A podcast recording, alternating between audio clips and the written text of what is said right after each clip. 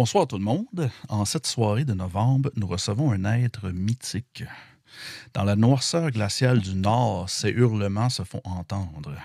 Avec son dialecte de descendance acadienne, il répand les secrets du métal noir à travers la francophonie à l'aide des ondes radiophoniques ou même par la voix de la toile digitale. Veuillez accueillir, attends un peu, attendez un peu, ça va être ça. Le Magister Secretorum de hurlement sur la toundra, j'ai nommé Nafre. Yeah! Salut, quelle hurlante. Ben je veux dire, en est. Quelle est- intro. Ben. Merveilleux. ben, merci. Je suis, je suis- Simon, tu me rends tout un honneur. suis- je suis, euh, je suis touché. Je suis touché. Ben, je veux dire, en écoutant ton émission de radio, on n'a pas le choix de. on a- J'ai pas le choix de me donner un peu, là. Quand même. Euh, avec le beau vocabulaire de son émission et euh, la façon magistrale de- Ouais. de présenter tout ce qui est euh, tout ce qui est métal noir, euh, c'est très intéressant à écouter Ouais. comme émission. Fait que bienvenue chez nous, Nafre, euh, chez Metal Minded. Salutations à tout le monde dans le chat. Euh, bien content de vous avoir ce soir. Donc, avant même de commencer à parler de d'autres choses, on commence avec les affaires sérieuses, hein, mon Simon? Yes, yes. Tu bois quoi ce soir, mon Yolin? Ben là, j'y étais à thématique euh, dans le métal noir moi-même. Donc, j'ai fait un choix qui est huitième péché, donc dans leur série métal noir québécois. Ils ont sorti la Lager des Morts, qui est une Schwarzbier, euh, qui ont fait pour le festival La Messe des Morts. Donc, euh, tous leurs produits, je les ai tous adorés. C'est tout un super bon. J'ai bien hâte de boire celle-ci. Bien sûr, Nafre, qu'est-ce que tu consommes avec nous ce soir? Euh, moi, c'est ma bière préférée du coin. En fait, c'est une des seules. Euh, ça s'appelle Aoparktuk. Euh, ça, c'est de l'Inuktitut, qui veut dire rouge. Donc, bien sûr, évidemment, c'est une bière rousse. Euh, et puis, elle est produite par New Brew, qui est donc la microbrasserie de notre coin ici à Iqaluit. Donc, Très Santé. intéressant. Puis et tu me disais justement tantôt que ça fait juste comme trois ans qu'elle existe, hein, la petite microbrasserie. C'est ça, oui, juste avant la pandémie. Puis, ils ont euh, une variété, ah, c'est pas trop impressionnant, mais, mais il y a cinq bonnes bières solides. Euh, donc, euh, mais ça, c'est de loin ma préférée. Bon, parfait, ça. Et Simon, qu'est-ce que tu consommes ce soir? Ben, moi, je pensais pas boire, mais là, j'ai fait à la dernière minute, je me suis dit, ah, je vais quelque chose. C'est presque concept. Ben, c'est c'est le même concept que j'ai quand, quand, j'ai- quand on reçoit quelqu'un qui vient de loin. J'ai un merveilleux Caesar, couleur sang. Pour... très, très épicé. un bon blodé Caesar. Euh, le, le- le goût, le goût du Québec euh, jusqu'à toi, Nafre. Yeah. c'est bien parfait, ça. Donc, bien sûr, on fait un petit détour vers nos sponsors bien rapidement. Donc, euh, allez faire un, un tour, allez voir nos sponsors, donnez-leur un petit like, un petit subscribe. Bien sûr, aujourd'hui se termine notre promotion avec Mélogie. Donc, si vous voulez des beaux hoodies Metal Minded, les précommandes se terminent aujourd'hui. Donc, empressez- empressez-vous d'aller acheter ça tout de suite sur le site de Mélogie. Euh, et bien sûr, allez voir tous nos autres sponsors pour voir du merveilleux contenu de tous les styles. Bien sûr, n'oubliez pas, nous-mêmes, like, subscribe, partagez à vos amis. On essaie d'atteindre 1000 subscribers d'ici la fin de l'année. J'ai fini mon speech. Là, on y va avec ce qui nous fait triper ces temps-ci. Donc, bien sûr, comme je mentionne toujours, que ce soit films d'horreur, euh, téléséries, euh, BD, n'importe quoi, musique, qu'est-ce qui nous a fait triper? Et je te nomine toi, Simon, pour commencer le bal. Yes. Euh, j'ai écouté beaucoup de choses différentes aujourd'hui. C'était un peu. euh, ben, pas aujourd'hui, mais cette semaine. C'est un peu, euh, un peu éclectique comme, euh, comme écoute cette semaine. Mais j'ai écouté. je suis tombé aujourd'hui sur un petit, un petit split de. Les deux bandes, c'est Nat Maran et Terror Cross. Puis le nom, le nom du split, c'est Rise of the Nightmare Terror. C'est Nat Maran font du black trash, speed metal. Ben, euh, ben, old school, ça ben sonne, 80. euh, c'est ça, ça sonne crotté. Ça, ouais, ça sonne euh, Simon aime ça. puis euh, il ouais, il y a le gros, euh, c'est ça, je pense. au début, j'écoutais, j'étais comme, Hey, ça sonne quasiment Blacken Heavy Metal, tu sais, parce quelque chose, il y a les gros screams. Puis là, j'ai, j'ai- en faisant mes recherches, Speed Metal. Ah, ouais, ok, Speed Metal. Ok, ça, ça, ça marche, là, tu sais. Je comprends, je comprends du qui s'en va avec ça, là. Mm. Puis euh, Terror Crush font du Black and Trash. Donc, euh, puis c'est bien caverneux. Fait qu'il y a l'un pas ça. Hmm. Pas, pas trop de caverne pour moi. Plaît. Yola n'est pas trop fan du vocal caverneux. Ah, non. moi, j'aime ça euh, à mes heures. Euh, fait que, ouais, bon Mm. petit, euh, bon petit euh, split pour ceux qui aiment ce style-là. Comme je vous dis, c'est bien old school. Là, ça réinvente pas la roue, mais euh, c'est bien fait. Euh, puis, juste pour te déstabiliser, Yolin, j'ai écouté un album de Deadcore en fin de sem- euh, cette semaine. Qu'est-ce qui se passe avec toi? C'est le retour de Dr. Acula. un band Ah oui, j'ai entendu parler qu'ils revenaient, eux C'est autres. ça. Euh, un- après un break de 10 ans, c'est un band que j'aimais beaucoup dans le temps. Euh, ils font du. Moi, j'appelle ça du old school deadcore là, parce que c'est. Je trouve que c'est pas pantoute qu'est-ce que. Qu'est-ce que, qui est le deadcore à Star, puis je suis pas nécessairement un fan de deadcore non plus, mais ce band-là, j'adore ça. Donc, allez checker ça. Qui reste de bon album, puis euh, top 20 material pour moi, peut-être même. Une là, tu me surprends. Une première, un, un album de deadcore dans mon top 20. Mais je me, note, je me note tout de suite Dr. Acula parce que j'avais entendu qu'il revenait. Ouais. Puis j'avais oublié qu'il revenait. Fait que euh, je vais aller l'écouter Ouais. moi aussi parce que ça m'intrigue. Ouais, puis euh, ouais, c'est. c'est- c'est- Ouais, j'ai une super bonne écoute. Euh, puis euh, tu m'as donné, Yolin, tu m'as donné le goût d'écouter du classic rock. Fait que j'ai écouté un petit peu des CDC et d'Aerosmith après-midi en faisant le ménage. Ben, Puis euh, pour me mettre dans du, gros, du gros old school, mon oncle, là. Du, euh, c'est quoi l'album? J'ai écouté, je m'en rappelle pas. Un des premiers albums des CDC, là, tu sais, là, avec le premier chanteur, euh, avec Bon Scott. Là. Les vrais albums. Ouais, dans, Bon le temps, ouais. dans le temps que c'était moins. C'était Mm. plus, crotté. Puis même Aerosmith, là, j'ai écouté euh, Toys in the Attic, là, c'est 76. Là, tu sais, c'est dans le temps que ça rockait, puis c'était moins. euh, Dude looks like a lady. Là. c'est pas cette, c'est pas cette, cette Mhm. era-là pendant tout que j'ai écouté. Là, tu sais.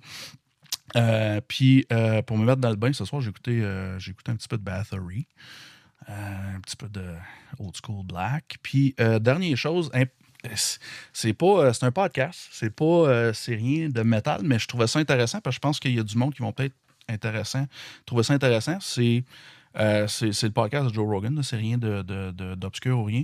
Il a reçu.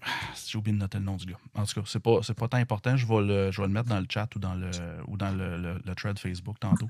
Mhm. Euh, c'est un, un- un gars qui parle, de, un, envi- un environnementaliste, euh, mais qui, comment je pourrais dire, il, il dénonce un peu euh, l'espèce de débat un peu polarisé qu'il y a sur les changements climatiques présentement, parce que c'est vraiment, comme lui il dit que c'est vraiment comme blanc ou noir, c'est comme, tu sais, si t'es bien conservateur, tu dis, ah, it's a hoax, ça n'existe pas, tu sais. puis si t'es l'autre bord, tu dis que c'est comme, là, on va tous mourir si on fait pas de quoi dans deux minutes, là. Euh, puis, euh, je, je parle pas nécessairement de mon opinion, rien, je veux pas partir un débat là-dessus non plus, je veux juste que c'est- je trouve que c'est important parce que lui, il se tient entre les deux. Il est Mm. comme, euh, oui, il faut faire de quoi, mais ce que les autres disent, ça, ça, ça, c'est pas vrai. Ce que les autres disent l'autre bord, ça, ça, ça, c'est pas vrai. Puis je- on devrait peut-être faire ça, mais il y a vraiment une, euh, il y a vraiment une opinion intéressante sur le sujet. Vraiment différente, puis ça fait comme du bien de d'entendre comme Ah, tu crées pas, tu, tu, crées au changement climatique, t'es, t'es- t'es un ici, ah, tu crois pas à ça, t'es un ça. Lui, il est comme non, non, moi je entre les deux. Puis euh, les, les, deux, les deux côtés ont d'accord puis pas d'accord. Puis il fait comme un peu. euh, puis en tout cas, super intéressant. Puis euh, Joe Rogan, son lui aussi, il, il le met un peu au défi parce qu'il dit Ouais, mais là, toi, qu'est-ce que tu dis là, tu sais, ces affaires-là. Fait que vraiment, vraiment intéressant. Mm. Euh, vraiment, vraiment intéressant pour. euh, un peu deep, écouter ça un di- dimanche après-midi, mais c'est ça, j'ai fait pareil. fait que, mais ouais, non, c'est vraiment Il y a rien de intéressant. mal avec ça. Je vous conseille de, de Mhm. l'écouter. Fait que c'est pas mal ça pour moi cette semaine, euh, mon gars.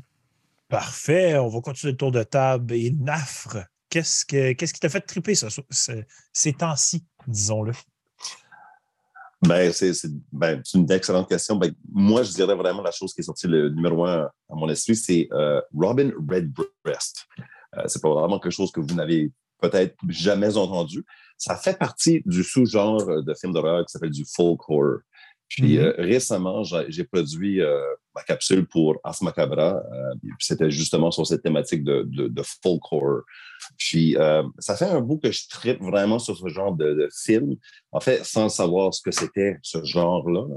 Euh, avec les derniers films comme euh, Midsommar puis euh, Witch, j'ai voulu en connaître davantage. Donc, pour mon émission, pour ma capsule avec avec, ma, avec Matraque, je suis allé dans le, à, la recherche pour découvrir ce qui était vraiment comme des racines de ce, de ce sous-genre cinématique. Là.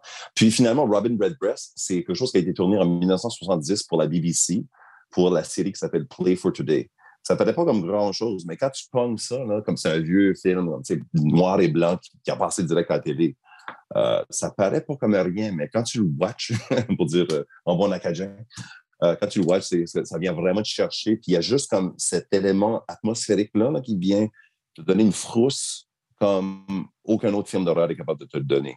Donc, Robin Redbreast, c'est vraiment, ouais, non, je tripe là-dessus. Puis, dans côté musique, euh, j'ai découvert récemment Hawthorne. C'est H-A-W-T-H-O-N-N. C'est une musicienne, euh, je pense, britannique. Elle, fait de la musique vraiment très expérimentale. Ça tombe justement dans ce qu'on pourrait qualifier de folk horror, mais au niveau musical. Euh, il y a des éléments qui rappellent un peu, je ne sais pas si vous connaissez Throbbing Gristle dans la scène industrielle. Mais qui est vraiment comme je trouve qu'il y a, comment je peux dire, une mode qui se passe là, tout de suite avec la musique euh, néo-païenne, genre euh, euh, ah, le dude qui était autrefois dans un groupe de black, qui est super populaire, avec les runes puis tout, avec la grande barbichette. Là.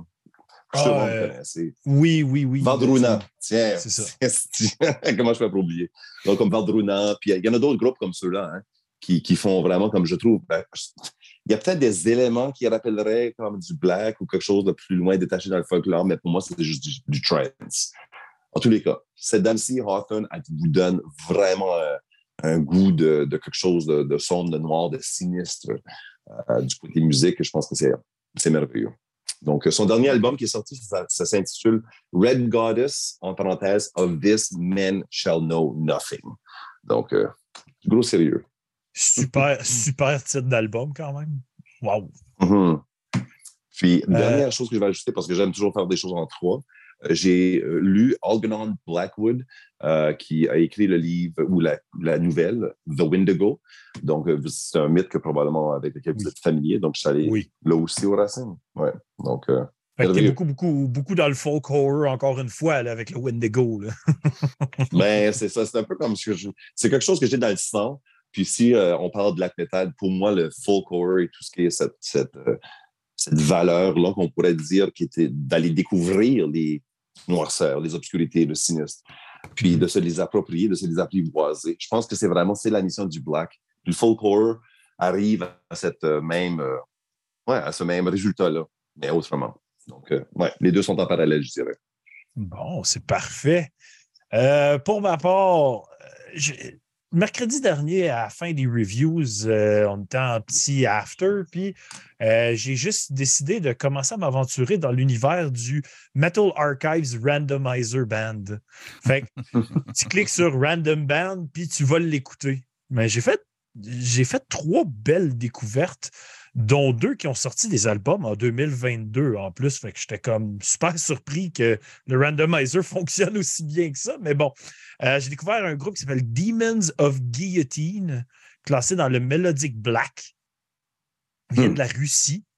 Euh, mais pour leur Melodic Black, euh, ils font énormément de, de, Il y a un petit peu de punk ici, un petit peu de trash là-dedans il touche un petit peu à tout, puis c'est vraiment, vraiment intéressant. L'album, je ne peux pas prononcer le nom parce que c'est ça, c'est en russe. Mais euh, ouais, Demons of Guillotine avec un album en 2022 qui est sorti le 20 octobre. Donc, vraiment pas vieux comme album. Euh, vaut, vaut, le détour. Il est sur YouTube Music si, euh, si vous êtes sur cette plateforme-là. C'est là, je l'ai écouté. Sinon, ça, j'ai aimé ça en tabarouette. J'ai écouté le groupe Wolf Cross. Euh, Randomizer YouTube aussi. Euh, Randomizer Metal Archives. L'album est sorti le 4 novembre. fait que c'est tout nouveau. C'est du black metal. Vraiment savoureux. Là. La pochette est fantastique en plus. L'album qui s'intitule From the North. je trouvais ça très thématique d'en parler ce soir. Hmm, oui, absolument. Euh, Cross. Oui, puis c'est un groupe qui vient de la Suède. Vraiment, j'ai adoré leur black metal. C'était délicieux. Et ma troisième découverte, eux n'avaient pas d'album, par exemple, en 2022, c'est Hades Newman dans le symphonique Black Death, euh, avec un album de 2019 qui s'intitule War. Vraiment, un groupe d'Italie. C'était euh, vraiment, vraiment une belle écoute aussi. Euh, côté symphonique, pas trop prononcé, genre pour pas m'énerver. Puis un Black Death à très bon goût. Puis sinon, ça, j'en ai parlé il y a quelques épisodes. Il y avait un single de sortie, mais là, l'album est sorti en entier ce vendredi. Le groupe Ash Breather, dans le progressif sludge, groupe de Montréal, ont sorti leur album qui s'appelle Hive Mind. Oui, Wolf Cross. Regarde ça, cette pochette de feu-là. C'est malade! Sérieux, ça n'a pas de bon sens comment elle est belle, la pochette. Ça fait, ça fait très euh, ton style, Simon. Tu te dois d'écouter ça. Ouais, je vais checker ça, certain. Euh, mais ouais, Ash Breather avec l'album Hive Mind, qui est une track de 37 minutes 41. Mais si tu vas euh, sur YouTube, ils l'ont quand même décortiqué en, en segments pour l'écouter l'écouter au complet. Ce qui est intéressant sur Hive Mind, le mixing mastering a été fait par quelqu'un qu'on a déjà reçu sur le podcast ici. Euh, si vous vous rappelez de l'artiste Anna Pest, euh, April Hutchins, c'est elle qui a fait le mixing et le mastering de l'album de Ash Breather. Ah, Donc, allez, checker, allez checker ça. J'ai bien aimé ça, leur prog sludge un petit peu fucké. en fait, film. J'ai regardé Là, le mois de l'horreur est fini, fait j'ai arrêté de regarder trois tonnes de films d'horreur. Euh, c'est jamais fini. non, mais là, là j'ai embarqué dans un petit peu d'autres choses. J'essaie de d'aller écouter des films que je mets de côté trop longtemps puis j'oublie d'aller écouter. Euh, j'ai écouté The Peanut Butter Falcon, qui est, ça, je l'ai mentionné mercredi dernier, par exemple, euh, qui est le film avec Shia LeBeouf et avec un un acteur aussi qui a un Down syndrome, puis le gars, il veut juste. Il veut juste devenir un wrestler, puis il sauve de où ce qui est, puis il rencontre Chia LeBeouf, puis il l'aide à se rendre à devenir wrestler. Vraiment. Chia LeBeouf, c'est le frère de Marcel LeBeouf, ça? Non. Ah, OK. Donc, Peanut Butter Falcon, super bon film. Puis je l'ai regardé, puis j'ai même dit à ma femme, regarde-le. Elle s'est installée, elle l'a commencé, puis je me suis installé à côté d'elle, je l'ai écouté une deuxième fois.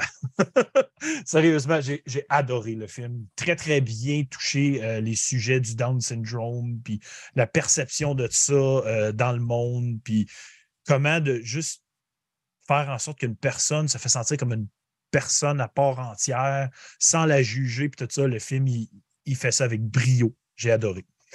Euh, j'ai regardé aussi, euh, vendredi soir, j'ai eu une nuit d'insomnie terrible. J'avais tombé endormi tôt, puis je me suis réveillé à minuit pour ne pas redormir jusqu'à 4 mm. heures du matin. Donc, j'ai regardé le film Dark Waters, euh, film de 2019, qui parle, c'est un cas tout récent là, du du cas où ce que les gens ont finalement commencé à découvrir que le Teflon était toxique, malgré qu'on se le faisait vendre, puis qu'on se l'avait fait mettre dans toutes nos maisons, puis tout ça. Puis c'est le cas du gars qui a pris le géant chimique qui faisait ça, qui est DuPont, euh, head first, puis il a décidé, moi, je vais me prendre contre ce géant-là. Puis c'est toute l'histoire derrière ça. Puis waouh, ça, ça, fait ouvrir des yeux quand même parce que j'ai été aussi voir les informations par rapport à la réalité de l'histoire. Et le film est à 95% la réalité de ce qui est arrivé. Ils ont, ajouté quelques effets pour ajouter un effet dramatique au film, on va le dire, mais le film est très, très, très réel à ce qui se passe. Puis l'avocat qui s'est occupé de ça est encore en vie parce que le cas s'est terminé il y a quelques années. Puis il milite encore contre des grosses organisations chimiques comme ça. Fait que très, très bon film. Euh, j'ai aussi regardé Don't Worry Darling, film directé par Olivia Wilde, euh, l'actrice. Film de sci-fi, sci-fi thriller, je pourrais dire, d'une genre de société dystopienne où ce que les gens revivent dans les années 50, où ce que l'homme travaille, puis tout ça. Tout est très louche, très intéressant comme film, vraiment bon, bon punch. Tu t'attends à quelques affaires, mais le punch final est quand même solidement surprenant. Bien aimé ça. Pour terminer mes mentions, je voulais aussi mentionner que j'ai regardé un film spécifiquement pour l'épisode de ce soir. Donc, euh, j'ai regardé le film Slashback, euh, qui est un film fait dans le coin où ce que Nafre habite. Donc, euh, on, pourrait en parler justement parce que j'en ai discuté en pré-podcast avec lui. si tu nous un peu par rapport à ce film-là, parce que je sais que toi aussi tu l'as vu. moi, je vais juste mentionner, c'est un film sci-fi horreur. Euh, à propos d'une gang de jeunes euh, qui se battent contre une évasion extraterrestre, en fait. Euh, puis là, c'est ça, tu m'as situé. toi, tu es dans quelle ville? Situe-toi pour l'instant. Puis situe où est ce village-là encore plus haut que chez vous? ouais. ben, en fait, on appellerait ça un hameau. Hein. C'est comme ça qu'on décrit les, les, villages. Donc, la seule la seule ville, c'est chez nous, Iqaluit. Euh, donc, Pengerton, c'est environ, ben, en fait, j'ai regardé, c'est 298 km en vol de corbeau en ligne directe euh, d'ici jusqu'à cette communauté-là. Donc, euh, ça, c'est la prochaine au nord. La prochaine au sud, c'est Kimirut, qui est d'environ 200 km. OK. ouais. C'est dans notre coin, comme tu disais tantôt, mais relativement parlant. c'est ça. C'est plus proche chez vous que de chez nous, mettons. c'est sur le même territoire, on va dire ça. Mettons. C'est ça.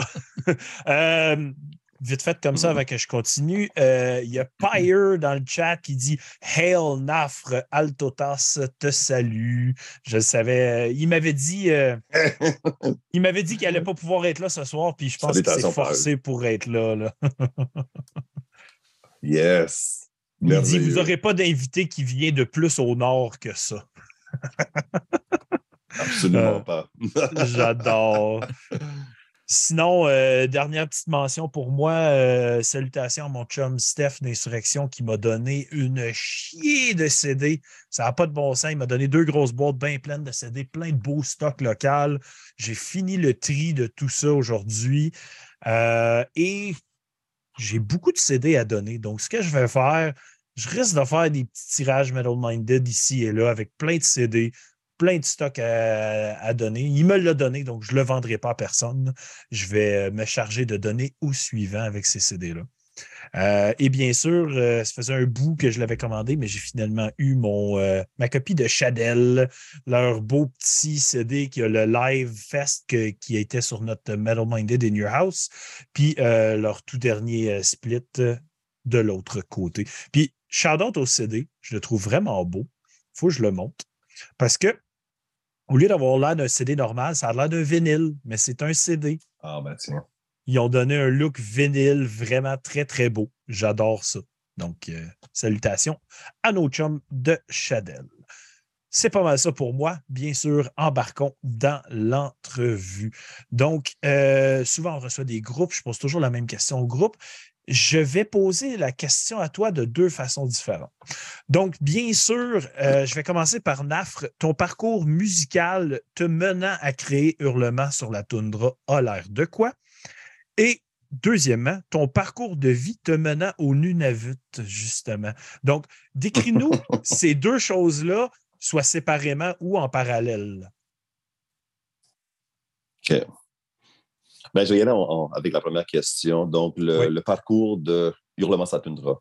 Ben, ça, c'est parti vraiment de mon expérience ici au Nunavut.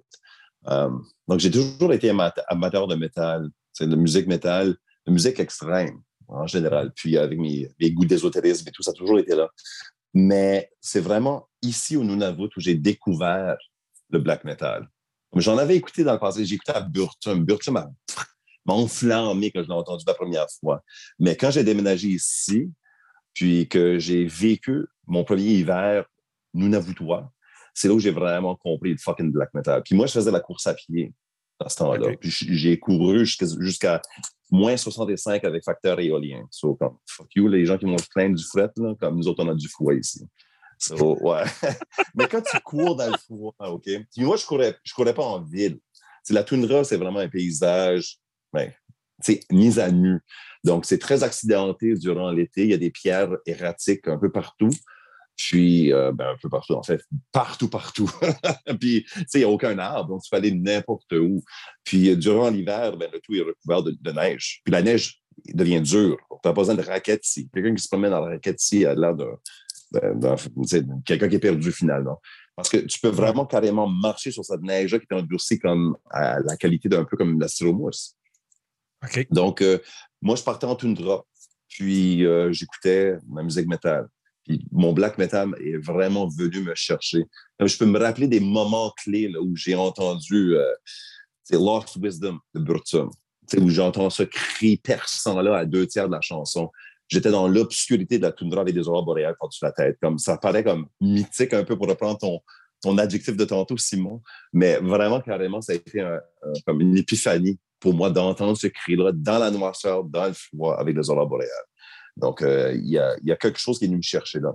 Puis donc, quand j'ai euh, eu l'occasion de... Parce que moi, ici, Hurlement Satundra, en fait, c'est une émission qui, qui est produite avec le partenariat avec euh, CFRET, donc CFRT 107,3 kW. Donc, notre station de radio communautaire des francophones du Nunavut.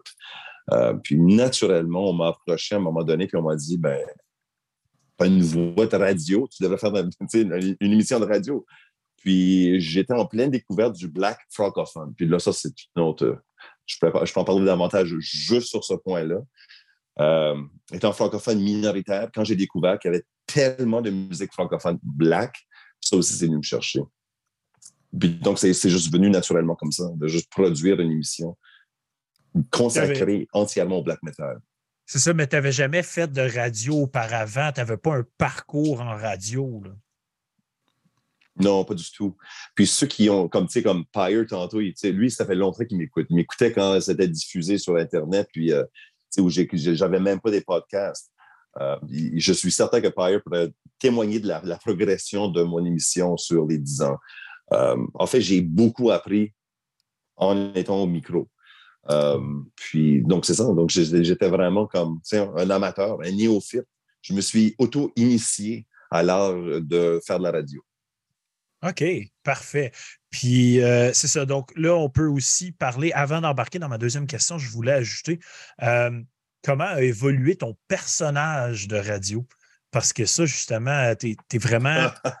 Tu es quelqu'un d'autre quand tu fais ton émission. Euh, tu n'utilises pas le timbre qu'on a ici ce soir. Tu utilises vraiment une voix, tu es un personnage. Donc, est-ce qu'il t'est venu dès le début naturellement ou est-ce qu'il a évolué? Comment est venu ce personnage de radio? C'est vraiment une très grande question. Puis, euh, je pense qu'en fait, j'y ai, répondu par-ci et par-là dans les divers épisodes, euh, surtout dans les dernières années. Comment a-t-il évolué? Ben, en fait, honnêtement, moi, je reviens souvent. comment expliquer toutes ces choses-là? Moi, j'ai un background dans le bouddhisme. Puis, euh, en fait, ça paraît bizarre d'être peut-être bouddhiste et black metaleux en même temps, mais il y a cette notion-là de l'expérience humaine puis d'être intime avec ce qui est de souffrir. Puis dans le black metal, je pense que comme on, voit euh, cette, encore une fois cette intimité-là avec la souffrance, puis la faim, puis le désir, puis de, de toujours vouloir aller en quête de quelque chose qui est plus grand que soi. Puis même de s'anéantir face à l'immensité de, que ce soit la nature, la noirceur, tu sais, black metal, ça vient pour une raison, puis on a choisi ce, terme-là. Euh, donc, quand j'ai commencé mon émission, euh, je, remarquais qu'il y avait certaines thématiques qui revenaient un peu partout dans le black metal. Euh, puis qu'il y avait vraiment une nette différence entre le black et le death. moi, j'avais connu le death quand c'était sorti, Obituary, Sepultura, tout ça. Puis le black metal, ça me paraissait vraiment très plus, vraiment plus profond, plus travaillé au niveau des thématiques. Il y avait quelque chose de plus spirituel, puis ça allait plus loin que simplement l'image grand guignol, le grotesque et tout ça, le sanguinolent. Puis, euh, ouais, donc euh, le, black m'a fait travailler ça davantage comme objet, mais graduellement, j'ai commencé à voir que, euh, ça parlait de vérité qui était vraiment très profonde. Euh, c'est un peu encore peut-être étrange de vouloir dire que le black metal peut être autant profond que comme une, religion, une spirituelle, une tradition comme le bouddhisme. Mais je pense qu'on nous sommes tous des êtres humains en train de vivre une expérience humaine. Puis il y a différentes façons de le voir, différents symboles, différents langages pour l'exprimer. Puis je pense que le black metal fournit quelque chose qui est très profond dans ce sens-là. Donc, mon personnage, il s'est travaillé au fil des ans. Puis il y a des, des choses très personnelles aussi. Euh, on est au Nunavut, puis donc on est dans le Far North, comme j'aime de l'appeler. Euh, on est cowboy ici, il faut le dire. Puis euh, on a vécu des choses difficiles dans notre communauté francophone, avec l'école et tout. et puis, moi, j'étais dans le feu de l'action. on peut parler de, de, de cas d'intimidation, du blacklisting, des, des collègues qui ont subi de l'intimidation de leurs supérieurs et autres. Puis honnêtement, j'étais en gros tabarnak. J'étais fâché. Puis j'ai canalisé cette rage-là à plusieurs niveaux dans mon émission aussi. Donc, je peux en, ajouter davantage des anecdotes, mais bon, voilà deux, très personnelles, très philosophiques, mais dans le fond de la chose, je dirais que vraiment, mon personnage, c'est pas un personnage, c'est vraiment carrément moi. Il y a un élément de chamanique qui tombe en jeu aussi parce que, euh, étant ici en territoire inuit, je pense que c'est nécessaire de s'enraciner, si on veut, au territoire comme tel. La, neige, le froid, les aurores boréales, c'est pas juste quelque chose qui existe sur une carte postale ou euh, dans les faits qu'on lirait sur Wikipédia. Donc, moi, je veux vivre de cette expérience-là, d'être ici. Puis, euh, ça veut dire aussi, alors là, de développer un lien vers euh, ce qui sont, ce qui est une sagesse traditionnelle. Donc, euh, ouais. Je ne sais pas si ça répond à ta question. Oui, ça, ça suscite peut-être plus de questions, mais voilà. Ça, je, je, la, deuxième, J'essaye de ne pas le faire paraître, mais je prends des notes au fur et à mesure pour des ah, futures questions. J'aurais, j'aurais peut-être juste une, side, une, side, question pour toi, euh, Nafre, euh, mhm. entre, entre, les questions d'Yolin. Euh, tu disais la, la communauté francophone, es-tu, ça, doit être un, ça doit être un léger pourcentage dans, dans, ce coin-là, la communauté francophone au Nunavut? C'est-tu, c'est-tu quand même considérable ou? Ben, le Nunavut, on se comprend-tu, c'est un énorme territoire. Hein. le Nunavut, c'est, je pense, 20% de la superficie du Canada. C'est énorme.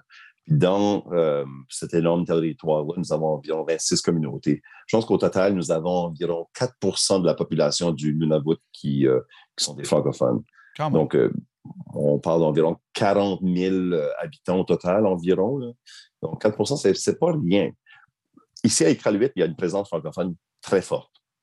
Euh, donc, on a l'Association des francophones, on a un euh, réseau santé pour les francophones, on a l'école francophone, un conseil scolaire francophone.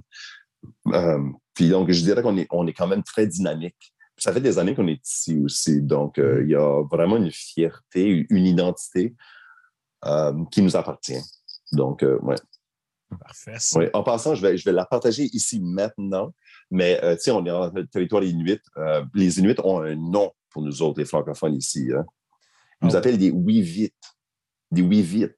Ça veut dire les gens qui disent oui. Parce qu'on dit oui, oui, oui, ah oui, oui.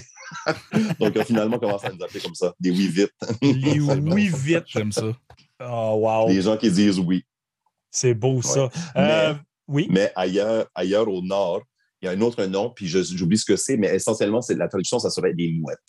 Donc, les Inuits du Nord, eux autres, ils nous appellent des mouettes parce qu'on coasse, puis on fait du bruit, on fait du vacarme comme des mouettes. Effectivement, c'est vrai. Wow! C'est bien de faire ensemble.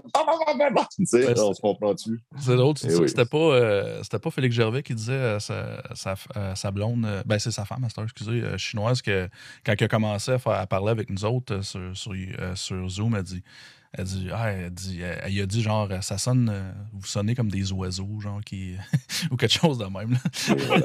Qu'est-ce qu'on parle plus Très possible. Très possible. Ouais, je me rappelle plus exactement ce qu'il avait dit, mais il avait dit quelque chose de même, genre, vous sonnez.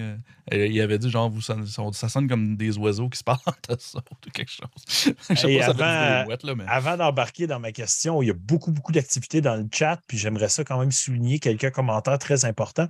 Euh, Seb Côté qui mentionne, je me demande si Nafre connaît Strumpfta, one-man band black metal du Groenland. Non. Euh, oui, oui, j'ai croisé à un moment donné. Je ne peux, peux, pas dire que je connais très bien la musique, mais je suis allé déjà fouiller pour la musique metal groenlandaise. OK. Ça, c'est un euh, des noms qui, sont, qui est ressorti. OK. Euh, il mentionne aussi, Sam Côté, en jasant avec Payeux, il dit Pour moi, quelqu'un qui vit dans un endroit pareil, un seul mot me vient à l'esprit résilience. Et il mentionne aussi qui avait jamais entendu un discours aussi articulé et inspiré sur le black metal. Nafre écrit un livre. Ben, c'est mon projet, mon, mon, prochain projet, c'est définitivement d'écrire quelque chose. En fait, je vous, je vous le dévoile là, un peu. Euh, je me lance plus vers des, des, un travail d'écriture. Donc, euh, éventuellement, oui, un livre va sortir. Parfait, ça. Euh, donc, pour revenir à nos moutons avec ma deuxième partie de la question, donc le parcours de ta vie qui t'a mené où ce que tu habites maintenant? femme. ah, bon. Ah. Une, une néo-écossaise du nom de Janelle. Janelle. Euh, donc, si vous êtes à la messe des morts, en fait, elle, va m'accompagner. Donc, vous aurez la chance de rencontrer euh, le grand Nafre. Je mesure 6 pieds 5 en passant. Hein, donc, vous allez sûrement me reconnaître.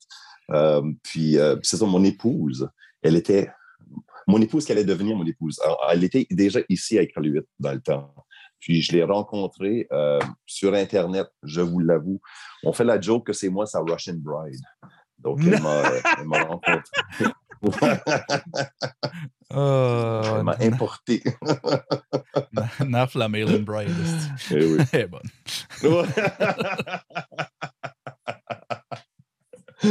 Donc, euh, c'est ça. Donc, elle était ici à Iqaluit, puis euh, je, tu sais, je l'ai rencontrée sur Internet. J'étais comme, What the fuck?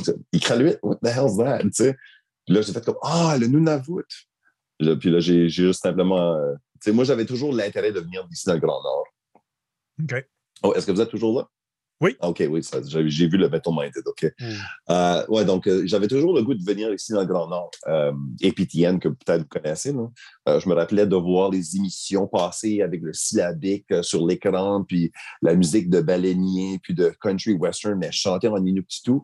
Puis moi, quand j'ai vu ça, j'arrivais de la Corée, parce que j'ai enseigné en Corée du Sud. J'ai fait comme, quoi? C'est quoi ce pays, ce pays-là? C'est qui ce peuple-là? Je n'en revenais pas du fait qu'il existait dans le Canada un peuple aussi exotique que, les Inuits.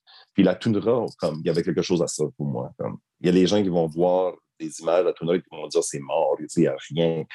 Puis ils n'ont pas tort. il n'y a pas grand-chose dans la toundra. Euh, mais pour moi, il y, a, quelque chose de magique à, ce paysage. Puis les Inuits, je veux dire, sont vraiment un peuple autochtone. Puis, juste pour répondre à la question à certaines personnes qui l'auraient peut-être, ils ne sont pas une Première Nation. Ils ont vraiment une culture à part. Euh, et puis, moi, ça me, tentait vraiment de, les découvrir. Puis, un élément euh, des Inuits qui m'intéressait vraiment beaucoup, qui m'intéresse beaucoup, c'est le, chamanisme. Euh, donc, quand j'étais en Corée, j'ai connu des chamans J'ai eu la chance d'en rencontrer, puis de, témoigner certains de leurs rituels. Puis, quand j'ai appris que les Inuits avaient aussi leurs chamans à eux, j'ai voulu venir ici en découvrir puis en connaître davantage sur, sur cette tradition-là. Euh, donc voilà. Donc c'est, mais c'est surtout ma femme. C'est bon. Une, jolie néo-écossaise avec des beaux yeux verts. Donc euh, voilà. c'est bon ça. Euh, Pyre doit quitter. Donc il dit Je dois quitter, mais s'il vous plaît, pour Nafre, j'ai vraiment hâte d'écouter le reste du podcast. Cheers à toi, longue vie à Hurlement. Et deux, si tu écris un livre, je l'achète signé et j'espère que ça va être un livre avec ton or en même temps. Cheers. Donc salutations, ah, Pyre. À plus. Euh, donc, c'est ça. Euh, merci pour cette réponse. Et bien sûr, euh, Hurlement sur la toundra, 10 ans cette année.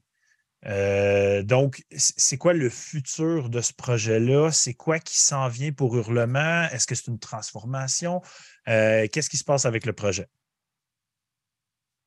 Ben, ultimement, ça fait 10 ans. Donc, je me suis dit, je vais y aller jusqu'aux 10 ans une destinée sur, des ondes, il me semble que ça, c'est considérable.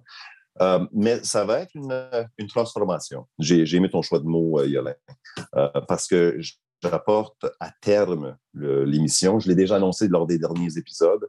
Donc, j'ai commencé avec le solstice hivernal il y a 10 ans. donc, je vais terminer avec le solstice hivernal. Pour moi, ça me paraît juste comme parfait. De toute façon, la soirée la plus sombre, la plus noire de l'année. Euh, surtout euh, ici en Arctique, elle est très noire et très longue. Donc, c'est ça. Mais euh, j'ai tellement. J'ai l'impression que j'ai apporté mon émission vraiment à son, à son sommet. je ne pourrais pas aller plus loin. Je ne pourrais pas créer plus fort. Je ne pourrais pas en acheter davantage. Puis mes, mes, épisodes sont maintenant rendus comme dans la version podcast. Parce qu'il Mhm. y a deux versions. Il y a la version radio qui est seulement, seulement une heure, donc la version abrégée, si on veut, puis la version podcast qui est vraiment carrément comme l'intègre. Tout, est là. Euh, Celle-là, elle dure environ maintenant deux heures. Donc, il y en a tellement que je dis, euh, que je partage. Maintenant, je, pense que c'est plus une question de quantité, c'est une question de qualité. Puis j'aimerais de travailler mes textes davantage pour justement produire un livre. Je ne sais pas dans quel, sous quel format ça va apparaître. J'ai déjà eu cette idée-là d'avoir un webzine, euh, pas un webzine, mais un fanzine. Mais ça me tente d'aller vers comme Schism Press ou d'autres. Mhm. Euh, je, je lis beaucoup de black metal, donc euh, tout ce qui est théorie black metal, comme euh, Mors Mystica, je regarde ma collection ici. Euh, Helveté. Donc, il y a- il y, a plusieurs tomes qui ont été produits qui parlent de la théorie black metal. D'ailleurs, comme Hideous Narcissus, je suis un fan fini de leur approche à eux autres. Je pense qu'il y a quelque chose à être dit d'une philosophie non pas au sujet du black metal, mais une philosophie black metal, comme qualificatif. Puis, donc, ça me tente de travailler ça davantage. Donc, ça, c'est une première partie. L'autre partie, c'est euh, la poésie. Donc, j'ai moi, j'ai redécouvert mon amour de la poésie, puis euh, ça me tente de- de- d'écrire davantage. Puis, euh, je ressens le besoin alors là de mettre une chose de côté, mon émission de radio, qui en demande tellement beaucoup. Je ne sais pas si à quel point vous vous en rendez compte, mais je passe au moins, pour, pour un épisode, je passe au moins cinq heures dans le studio. Hmm. Je fais mon editing, mon montage et tout. Euh, puis juste à faire mon texte, euh, que je lis bien sûr sur les ondes, euh, ça me prend cinq heures au moins solides là aussi. Puis là, il y a la recherche et tout et autres. Donc, euh, c'est ça. Je te comprends, je te comprends dans les projets. Regarde, nous aussi, c'est des heures et des heures J'en ai et des aucun heures doute. de travail. C'est assez débile. Mais là, tu me rejoins avec le- ton côté poésie parce que euh, moi aussi, la poésie, c'est quelque chose que je dois m'y remettre, je dois en écrire. J'ai déjà écrit un recueil de poèmes euh, Mm. complet dans le passé. C'est quelque chose que j'aime beaucoup faire. En fait, j'aime ça écrire aussi en ce que je vais qualifier de, de franglais. J'aime ça utiliser les deux langues euh, très mélangées ensemble avec des termes euh, qui vont se marier de façon plaisante. J'adore la poésie. J'ai un recueil ici que je Hmm. te montrerai peut-être en après-podcast. Euh, un recueil sur des poèmes barbares retrouvés dans plein de récits vikings. Donc, euh, des, des vieux, vieux poèmes, puis mon tome, il est super usé, magané, je l'adore. Je te montrerai ça. Euh, puis Crypt of Dr. Gore dans le chat Ah, qui dit Oui, oui, plaît. qui dit fanzine is life, parce que d'ailleurs, c'est un de nos partenaires, Dr. Gore, avec ses superbes fanzines de la France. Je ne sais pas si tu le connais, Nafre, mais tu devrais aller y jeter un coup d'œil. C'est super ce qu'il fait.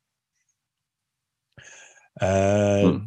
Donc, pour revenir à ce que tu mentionnais tantôt, euh, justement, Simon t'en a posé euh, un brin de la question que je voulais poser. Donc, la francophonie euh, qu'il y a dans, dans ta ville, dans le fond.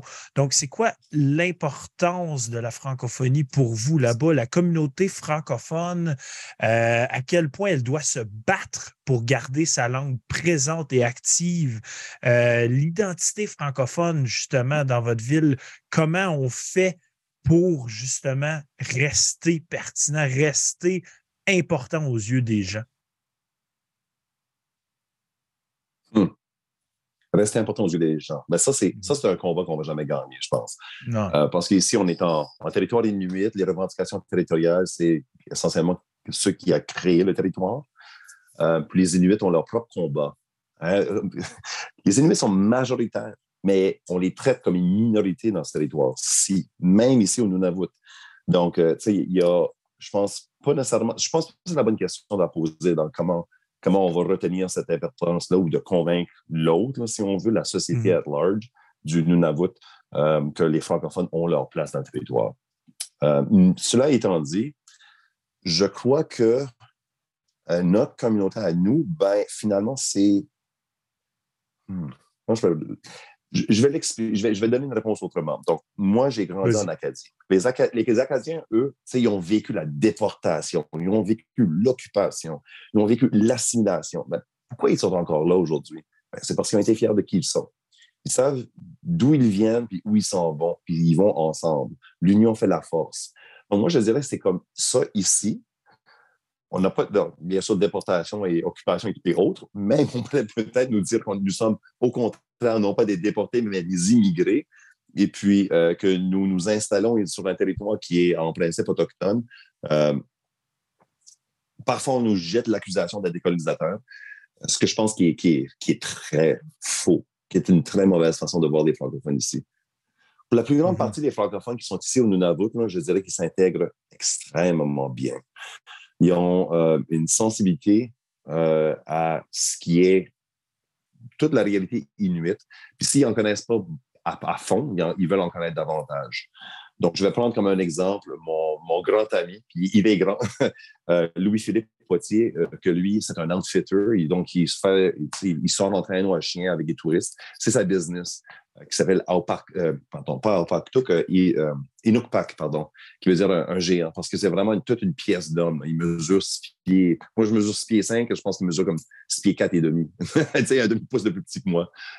Mais euh, lui, c'est un francophone, ça fait des années qu'il est ici. Ça fait une vingtaine d'années. Donc, euh, tous ses fils sont nés ici. Euh, il, a appris comment vivre sur le territoire à la façon inuite. Ça, c'est un exemple parmi tellement d'autres que je peux te donner.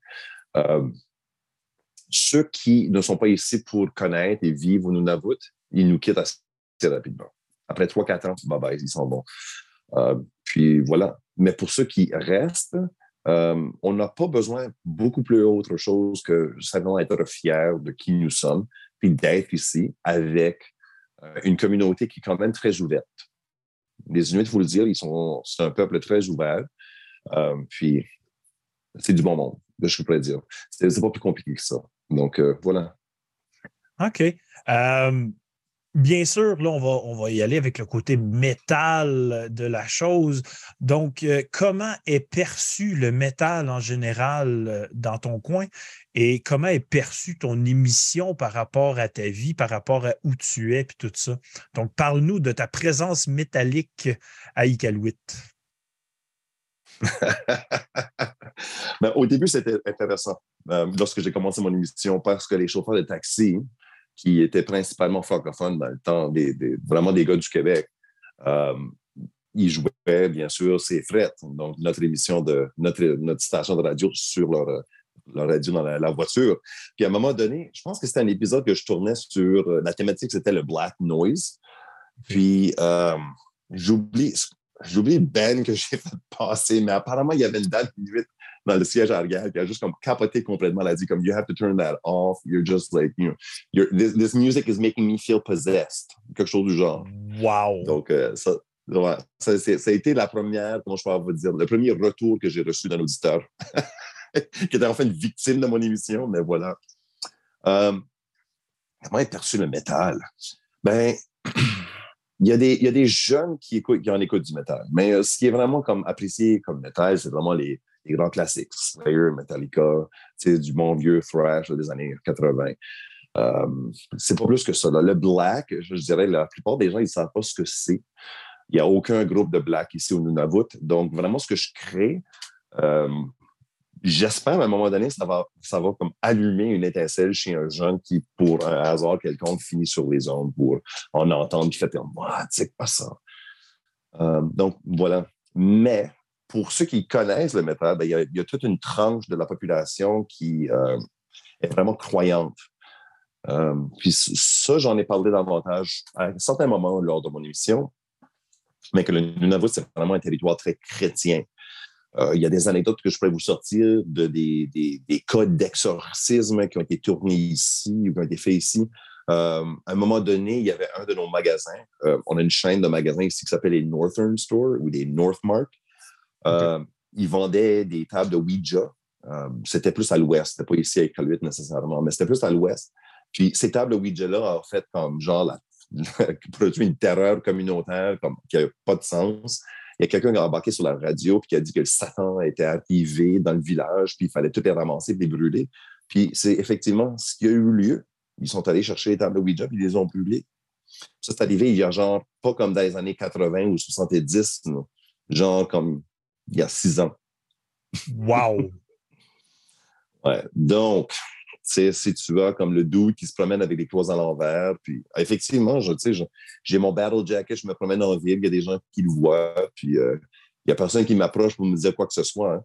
Mais je sais qu'il y a des gens qui sont particulièrement, un, croyants, deux, superstitieux, puis qu'ils euh, ont cette conviction-là que du métal va te posséder. Juste comme, tu sais, nous autres, ça l'était à l'époque, dans les années 80. Wow, c'est fou ça. Puis là, tu as mentionné qu'il n'y a pas de groupe black metal, mais est-ce qu'il y a des groupes metal? Est-ce qu'il y a des fois des spectacles metal? Oui, il y en a eu, il y en a eu quelques, même au Franco-Centre, chez nous, donc euh, dans notre, dans notre même coin où nous avons le studio où je, produis mon émission. Euh, le band, dans le temps, s'appelait IFR. C'est un acronyme qui veut dire, bon, j'oublie. Là, certains de ces membres-là sont allés former un autre groupe avec un de mes amis, euh, Johan Barrio, qui est en fait de Rimouski, avec qui j'ai enseigné pendant bien des années. Lui, c'était un des chanteurs de Vortex. Sûrement vous connaissez. Ben oui. C'était un chanteur comme genre au début de Vortex. Puis, euh, il était ici, c'est ça, puis euh, il est devenu chanteur de ce groupe-là, reformé des membres de IFR qui se sont renommés SCUM, S-K-U-M, Some Kind of Music. c'est un peu de même. Puis, on, faisait des reprises, puis aussi, il y avait quelques chansons originales. Puis on a fait euh, quelques spectacles dans le Franco-Centre, puis on a eu du gros slang, puis ça rentrait dedans, ça fait du bien. Wow! Mais euh, justement, tu ne dois pas en voir souvent dans ton coin des spectacles. non, vraiment zéro. Sauf ces deux-là, euh, on n'en a pas.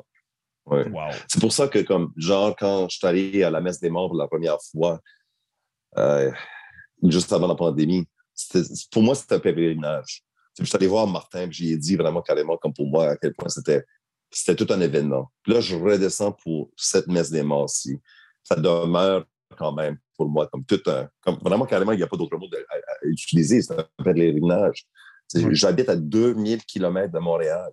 Donc, d'aller là, pour un festival de black, avec des bands comme Ifernac va jouer cette année. Moi, je perds ma tête. Quand j'ai vu Monac, oh my God, comme je te dis, je tremblais. Il n'y a jamais eu une musique qui m'est rentrée dans les tripes, dans le corps comme ça. Donc, euh, ouais. Moi, j'y serais pas. je, suis comme, triste de ne pas y aller juste parce que j'aurais aimé ça te rencontrer, mais ça risque d'être mm. ça risque d'être tout un spectacle. En passant, était fantastique la bière. Puis j'espère qu'elle va être disponible sur place pendant la messe des morts parce que waouh, quelle bière fantastique. Mm. Je vais, je vais m'ouvrir d'ailleurs ma deuxième bière toutes dans la même thématique euh, que notre soirée. Je vais boire la sombre douceur. Donc, j'ai choisi la bière, justement, par son nom. C'est Boréal qui l'a fait. Donc, sombre douceur, une porter robuste. Bien hâte d'essayer ça. Euh, aussi, là, euh, tu parles de tes écrits, tu parles que tu veux te relancer là-dedans, mais tu viens tout récemment de joindre un groupe de musique pour y écrire les textes, je crois. Donc, parle-nous un peu du projet Winter Moon. oui, ben c'est ça. Euh, on m'a écrit, on m'a rejoint demain, à un moment donné, comme, comme vraiment de nulle part, pour me demander est-ce que je serais capable, est-ce que je suis intéressé d'écrire des paroles pour Winter Moon? Puis ça, ça m'a vraiment. J'ai fait comme wow. C'est tout un honneur. Deux, mais ça vient d'être annoncé, on vient juste d'en parler. Euh, euh, grippe ou GIRP, je ne sais même pas comment prononcer son nom, à quel point comment la, chose est nouvelle. Mais euh, Winter Moon, j'apprécie bien. Puis sa, musique, lui, c'est un des musiciens de Litanie. Puis Litanie, je ne sais pas si vous connaissez, moi, j'ai vraiment trippé sur l'un des premiers albums de Litanie quand je l'ai découvert pour la première fois. J'ai juste fait comme, waouh, ça, c'est vraiment du black metal, comme médiéval. Comme ça, c'est sale, c'est malsain, ça, ça, ça pue de la peste noire. Euh, mais Winter Moon, c'est plus froid. Je me suis dit, ben, c'est vraiment un excellent thème pour quelqu'un qui habite au Nunavut. Puis c'est certain que je suis capable d'alimenter ça davantage. Donc, euh, on, commence, on vient juste de partir l'aventure. Euh, puis je lui, ai dit justement qu'avec la fin de mon émission Hurlement Saturne je serais capable de me consacrer à 100 à ce projet-là. Donc, la, la, transformation va se poursuivre dans ce sens-là aussi. OK. Donc, c'est quelque chose que vous allez travailler justement cette année. Puis je trouve ça intéressant parce que ça vient beaucoup rejoindre tout ce que tu présentes sur les réseaux sociaux. L'imagerie que tu es capable de projeter avec tes photos, euh, qui sont toujours très, très, très créatives. Euh, tu m'avais envoyé, euh, je pense, tu sais, quand j'avais demandé pour tous les podcasts, comme je demande à tout le monde, je t'avais demandé des images pour faire la promo, puis moi, j'ai vraiment accroché sur celles qu'on a utilisées.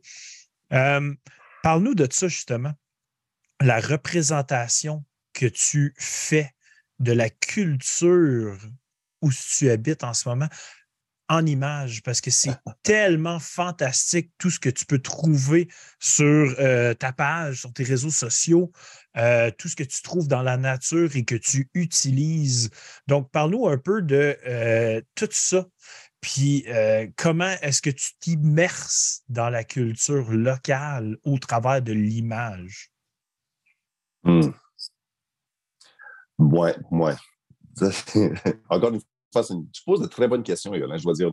Euh, pour y répondre, je dirais qu'on euh, finit par savoir qui nous sommes en, se donnant la chance de vraiment connaître où nous sommes. Donc, euh, pour moi, ça a été, de facto, là, ça a été une, obligation. Je suis au Nunavut, je suis en territoire inuit. Qu'est-ce que ça veut dire d'être dans cet endroit-ci? Puis, qu'est-ce qui est venu avant que moi, je m'installe ici? Bien sûr, cette culture inuite-là, on a beaucoup à m'enseigner parce que ces gens ont réussi à survivre dans un des paysages, dans un des environnements les plus redoutablement difficiles. Hein? Je veux dire, comme il y a une raison pour laquelle on appelle ça les barren lands, cette, cette région de la toundra. Il n'y a pas grand-chose. Euh, je suis allé en toundra aujourd'hui, j'ai vu deux lièvres. J'ai trouvé ça absolument phénoménal. La semaine dernière, j'ai vu deux lagopèdes qui sont des perdus des neiges. Euh, c'est pas souvent qu'on en voit. Donc, les Inuits, eux autres, ils ont leur culture. Puis moi, en tant que, ben, je vous le partage, je, travaille dans le, domaine de l'éducation. Euh, c'était mon devoir d'en apprendre davantage pour être capable de faire partie de cette culture territoriale puis aussi d'en faire la promotion. Donc, ça, j'ai trouvé ça intéressant. Mais quand je suis arrivé, justement, comme euh, je me suis rendu compte assez rapidement, c'est croyant. Il y a le colonialisme, euh, il y a bien des éléments, il y a le matérialisme, la modernisation qui sont venus changer euh, la culture inuite. Puis, cette itération moderne-là, je la trouve vraiment intéressante, un. Mais ça m'intéressait aussi davantage d'en connaître plus sur la, la, ben, la culture inuite d'origine, si on veut, d'avant le colonialisme. Puis, moi, j'ai un background en histoire. Puis, c'est pas nécessairement parce que, ben, en fait, c'est parce que je trouve que c'est intéressant de découvrir d'autres cultures euh, parce que chaque culture a sa façon de voir le monde. Puis les Inuits, c'est particulièrement intéressant de voir comment eux autres, leur mythologie, leur cosmologie, même leur langage, à quel point euh, il y a des connaissances qui sont transmises, qui sont aujourd'hui oubliées. Mais on, a ça chez nous aussi. Hein. vous savez, comme, comme si je prends l'exemple de, en anglais, les jours de la semaine. C'est Monday, Tuesday, Wednesday, tout ça. Tout, ça fait toutes des références à des noms, des déités germaniques. Exactement. N'est-ce pas? Oui. Mais c'est la même chose ici au Nunavut. Donc, la respiration, par exemple, c'est le mot sila. Ça peut être aussi le mot pour l'extérieur ou aussi euh, l'air, tout simplement, Sila. Mais ça peut être l'esprit. Puis Sila fait référence à une divinité inuite qui est souvent oubliée aujourd'hui, même chez les Inuits. Puis, tu sais, c'est en, découvrant de telles choses que j'ai voulu en connaître davantage. Puis le mythe de Sedna, que certains connaissent peut-être, la, dite sirène inuite, mais c'est vraiment comme, c'est une façon très euh, hmm, caricaturale euh, d'utiliser pour euh, la décrire. C'est plus comme une mm-hmm. genre de déité euh, souterraine, vraiment comme Hell dans la mythologie norse. Il, y a, une mythologie moderne, mais il y a une mythologie plus ancienne qui, qui, est, très riche. Donc, moi, j'ai voulu en connaître davantage là-dessus. Puis, j'ai trouvé que pour exprimer mes idées du black metal, pourquoi aller vers le côté viking, pourquoi aller vers le côté même comme francophone? je, suis fier de mes racines francophones et québécoises, ultimement, et acadiennes. Euh, mais je suis Nunavut. Donc, c'est ici que je suis. Je dois partir d'ici pour être capable de m'exprimer à ma façon. Donc, c'est pour ça que je suis allé dans, dans cette direction-là. Ça ne fait pas le plaisir de tout le monde. Non, ça ne doit pas. Puis, tu sais, ça me fascine à quel point que chaque chose que tu prends en photo a une importance et une signification très, très, très précise, euh, dont euh, l'image qu'on a utilisée pour faire la promotion euh, de l'épisode de ce soir, lorsque tu me l'as décrit, c'était tellement fabuleux. Donc, décris-nous un peu l'image que Simon va remettre à l'écran. C'est quoi tu représentes sur cette image avec le, le crâne en avant de toi? Hmm. Donc, euh, oui, c'est un crâne de caribou. Puis en fait, ce crâne-là, je suis allé le chercher à l'autre côté de la baie Frobisher. La baie Frobisher est immense. Hein. Euh, donc, c'est à peu près à 40 km de l'autre bord de l'eau. Bon, il y avait des montagnes, puis il fallait absolument que j'aille voir ce qui était l'autre bord de, ces montagnes-là. Donc, j'ai grimpé euh, cette, cette, relativement grande montagne. Puis, en cours de chemin, j'ai vu cet énorme crâne de caribou-là. Donc, je l'ai rapporté avec moi. Euh, donc, c'est celui-là que je porte justement devant moi. Mais j'ai choisi de le porter ainsi parce que ça représente une créature euh, qui fait partie du folklore inuit qui s'appelle le Eyirak. Eyi, ça veut dire œil en inuktitut. Donc, Eyirak, ça, ça, fait, ça fait référence au. On pourrait le traduire comme le peuple de l'invisible ou le peuple invisible. Mais c'est une créature ombrageuse que souvent on dit on peut voir sur le coin, dans les coins de l'œil seulement, mais quand on se tourne pour les voir, ils disparaissent. Puis ils hantent les collines. La légende veut que euh, ce sont les esprits essentiellement de chasseurs qui sont allés errer vers le nord, mais sont allés trop loin. Puis en allant si loin dans le nord, ils sont rendus dans, à quelque part entre le monde de l'homme et le, monde des esprits.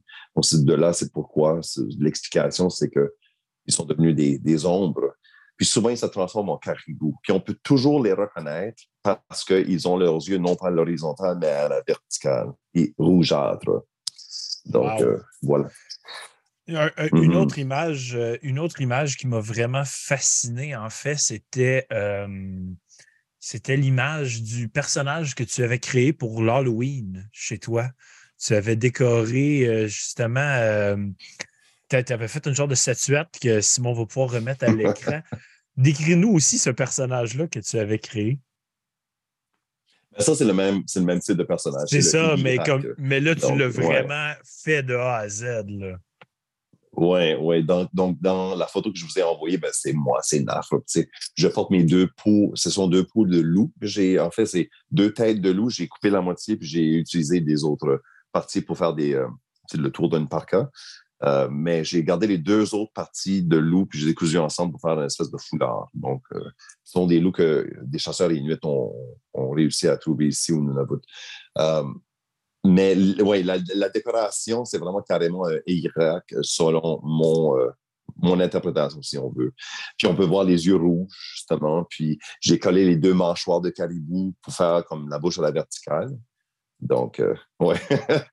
J'ai eu des réactions de parents assez intéressantes lors de la soirée de l'Halloween. Mais je me suis dit, comme, Chris, la mythologie inuite est tellement intéressante, puis elle est tellement morbide euh, et sinistre. Encore, comme, tu sais, la déesse la plus importante des Inuits, c'est Sedna. Puis ils ont tellement de mythes à propos de euh, l'infanticide, le cannibalisme, euh, les, des monstres qui feraient paraître comme des vampires, des zombies, comme des filles et des lutins, vraiment carrément. les jeunes ont une sensibilité pour l'horreur, comme le cinéma d'horreur et tout. Euh, pour eux, c'est complètement normal. Puis ça se comprend parce que la culture est de même. Donc, pourquoi pour, utiliser du décor d'Halloween acheté à Walmart ou quelque chose du genre? Non, non, je vais mettre mes, les personnages inuits d'ici. Wow. J'aime ça. Euh, justement, tu sais, on, en parle beaucoup depuis tantôt. On parle beaucoup de spiritualité. On parle beaucoup des, des, des êtres et de, de, tout ce qui est euh, justement dans leur culture. Euh, puis toi, je, vois que tu as beaucoup connecté avec le territoire, avec cette spiritualité-là. puis à quel point c'est important pour toi de l'avoir fait? Parce que, tu sais, n'importe qui pourrait aller habiter euh, là-bas, mettons, et juste s'en foutre. Mais pour toi, d'avoir tout acquis ces choses-là, à quel point c'était important, puis qu'est-ce que ça l'a apporté de plus à toi en tant que personne? OK. Ben, je, vais, je vais répondre à ça, mais euh, je vais faire un petit bémol au début parce que si on parle de la culture inuite, comme je, vais, je vais le déclarer, je ne suis pas moi-même inuit, euh, mais je pense que j'ai une bonne sensibilisation, une sensibilité vers, euh, par rapport à, comment je peux dire, ce qui a été une histoire de traumatisme et puis d'atrocité, vraiment carrément, par rapport au gouvernement canadien. Puis, moi, j'ai une paire de mitaines, juste une anecdote comme ça, j'ai une paire de mitaines qui, sont, qui ont été produites par euh, Martha euh, Flaherty. Puis Martha Flaherty, si vous connaissez le documentaire de l'ONF, Martha of the North, c'est elle. Donc, elle, c'était une Inuit du Nunavik qu'on a pris et puis déplacé puis envoyé vivre sur l'île d'Elsmere, euh, à Grease Fjord. Donc, c'est ce que ce, cette, communauté d'Inuits-là a vécu dans ce déplacement plus ou moins, ben, pas mal forcé, oui. Euh, c'est incroyable. On, leur avait promis des territoires de chasse abondants et autres, puis finalement, il n'y avait rien. Puis ils ont eu à apprendre à partir de zéro comment survivre dans un environnement encore plus en, au nord, encore plus, euh, plus froid, plus redoutable et tout. Euh, donc, donc j'ai un énorme respect pour la culture inuite c'est un. Deux, c'est que je me détache aussi de la culture inuite dans un sens où ce que je fais, je ne vais pas dire que c'est une représentation fidèle de la culture inuite. Aucunement. En fait, je l'utilise un peu comme une sorte de langage. Donc, on va utiliser des mots, on va écrire de la poésie, mais la poésie n'est pas un reflet du langage. C'est une création à partir du langage. Mais ça, ça revient un peu au chamanisme. Hein. les chamans, on, a toujours reconnu qu'ils ne sont pas des, utilisateurs de culture, mais des créateurs de culture. Ils ont une approche qui est vraiment intuitive et impulsive, euh, puis même instinctive. Euh, et puis donc, elle part à partir de, des éléments euh, qu'on pourrait choisir pour exprimer une façon plus précise de qu'est-ce qu'est une expérience comme humaine, comme je disais tantôt. Donc, donc c'est ça. Puis, pour en connaître davantage, pour m'initier à cela, j'ai été à la rencontre de personnes où j'en ai, discuté avec des, Inuits de, euh, du chamanisme. Puis même ici, le mot chaman, Angakuk, euh, c'est un mot tabou. Même juste le dire, tu peux genre inviter la malchance à rentrer chez toi. Donc, euh, tu n'en parles pas.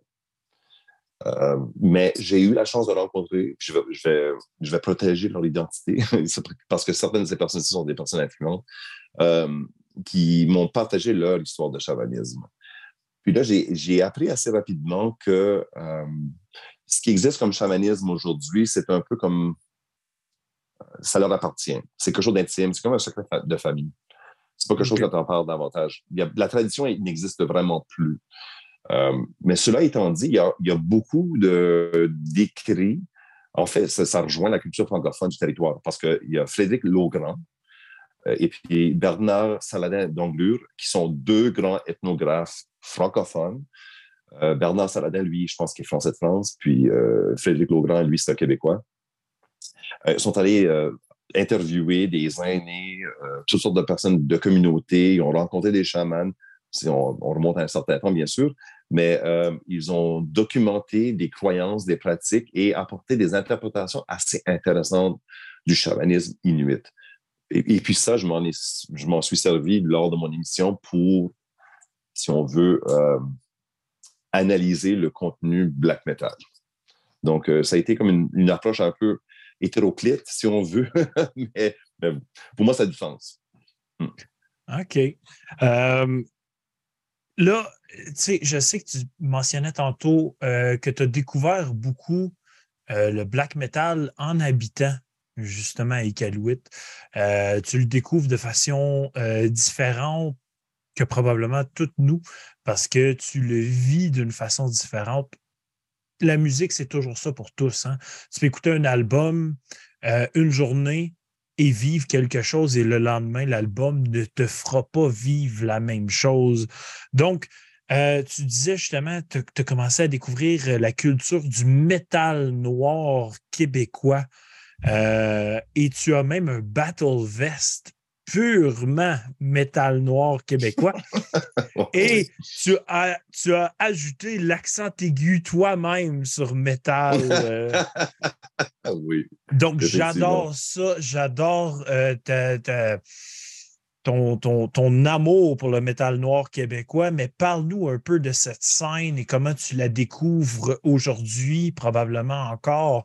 D'ailleurs, nous, on n'a pas eu beaucoup d'artistes de métal noir québécois sur le podcast pour la simple et unique raison qu'ils aiment garder le côté mystique à leur art. Donc, il y a beaucoup de gens que je vais rejoindre euh, qui ne veulent pas nécessairement faire un podcast ou venir discuter.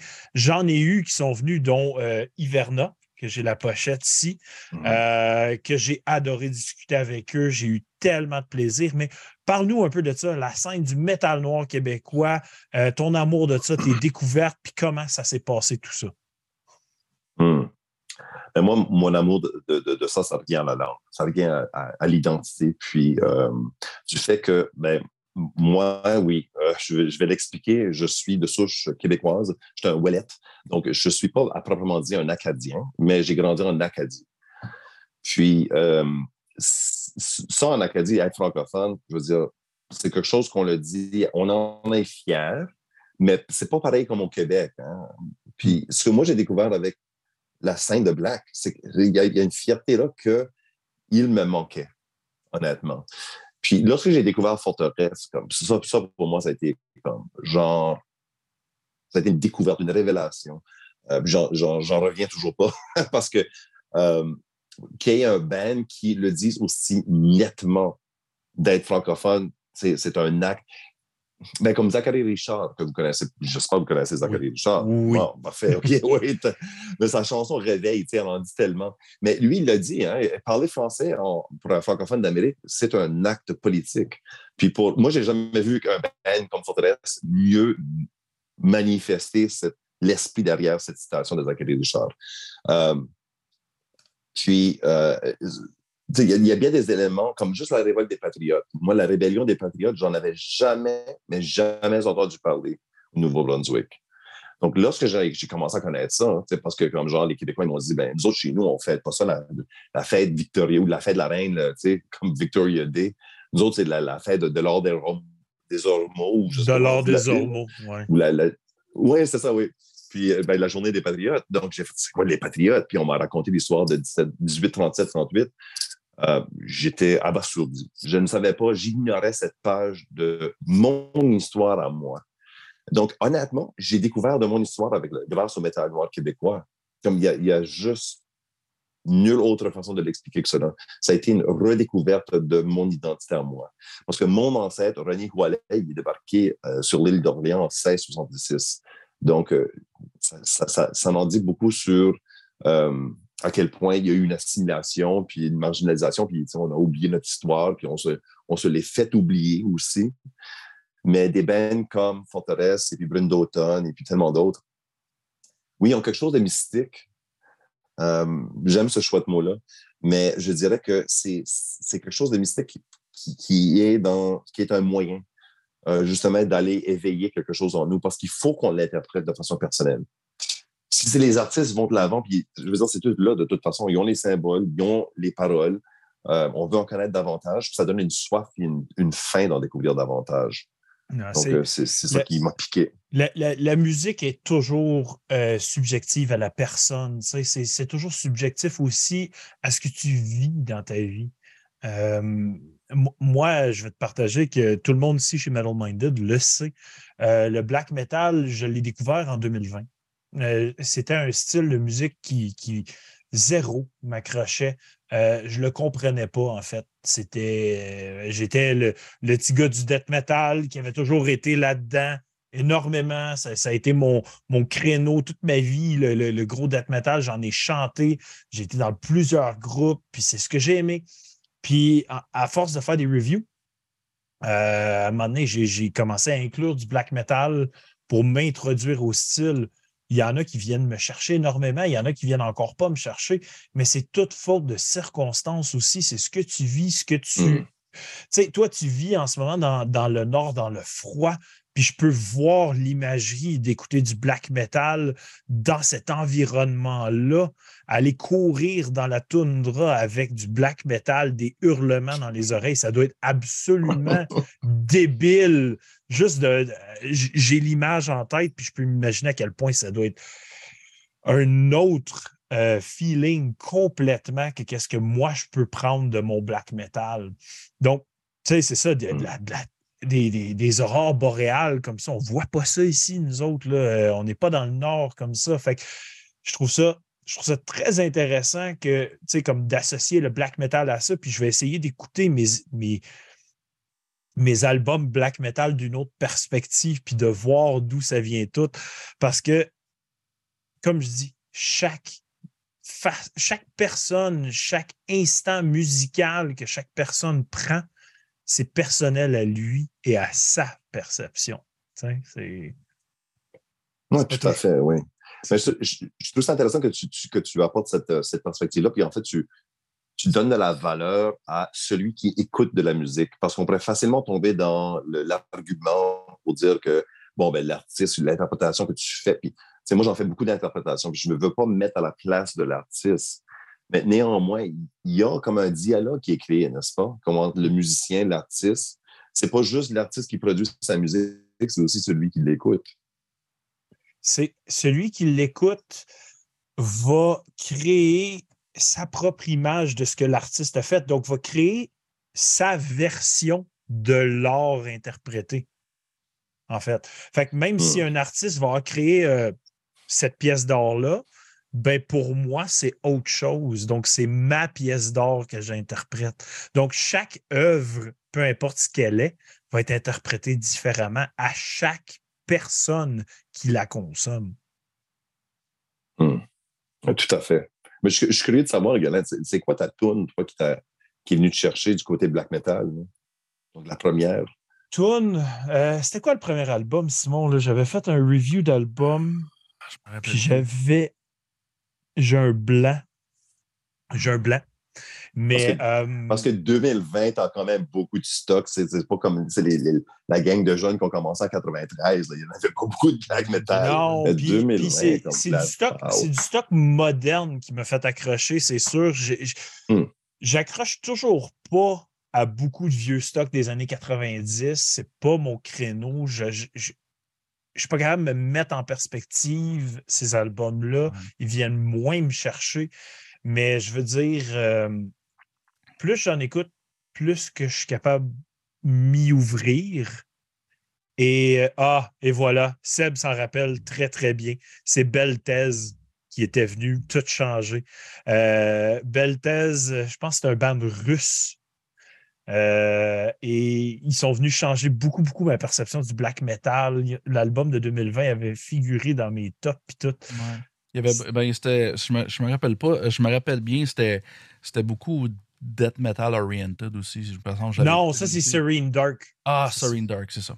Serene Dark qui est un groupe d'ici, mais Beltez était euh, un genre de black euh, atmo un peu russe qui était assez intense. Puis je pense, oui, effectivement, euh, Seb, merci pour ça, de, de, te rappeler pour moi.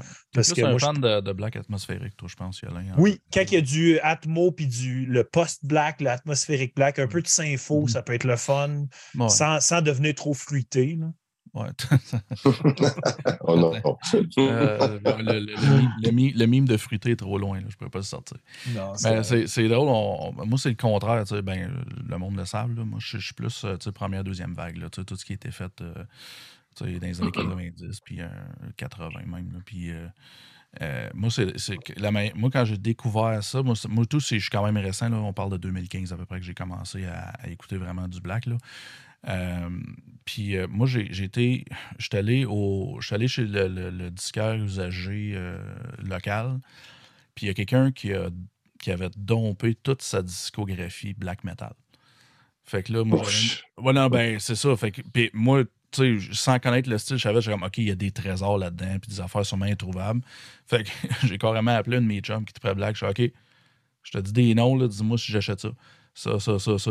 Fait que ça, j'ai ramassé les, les, deux premiers albums d'Immortal, euh, les deux, trois premiers albums de Dark Throne, euh, Enslave euh, Frost, tu sais, tout des, des, quand même des, des classiques. Puis moi, c'était ça ma première entrée. Ça, ça, Never Look Back après ça. C'est là que j'ai vraiment comme. Parce que j'ai jamais compris, j'ai jamais eu de. J'avais pas beaucoup d'amis qui, qui, écoutaient de ça non plus. Puis ceux qui en écoutaient, ils écoutaient juste, tu sais, mettons. Euh,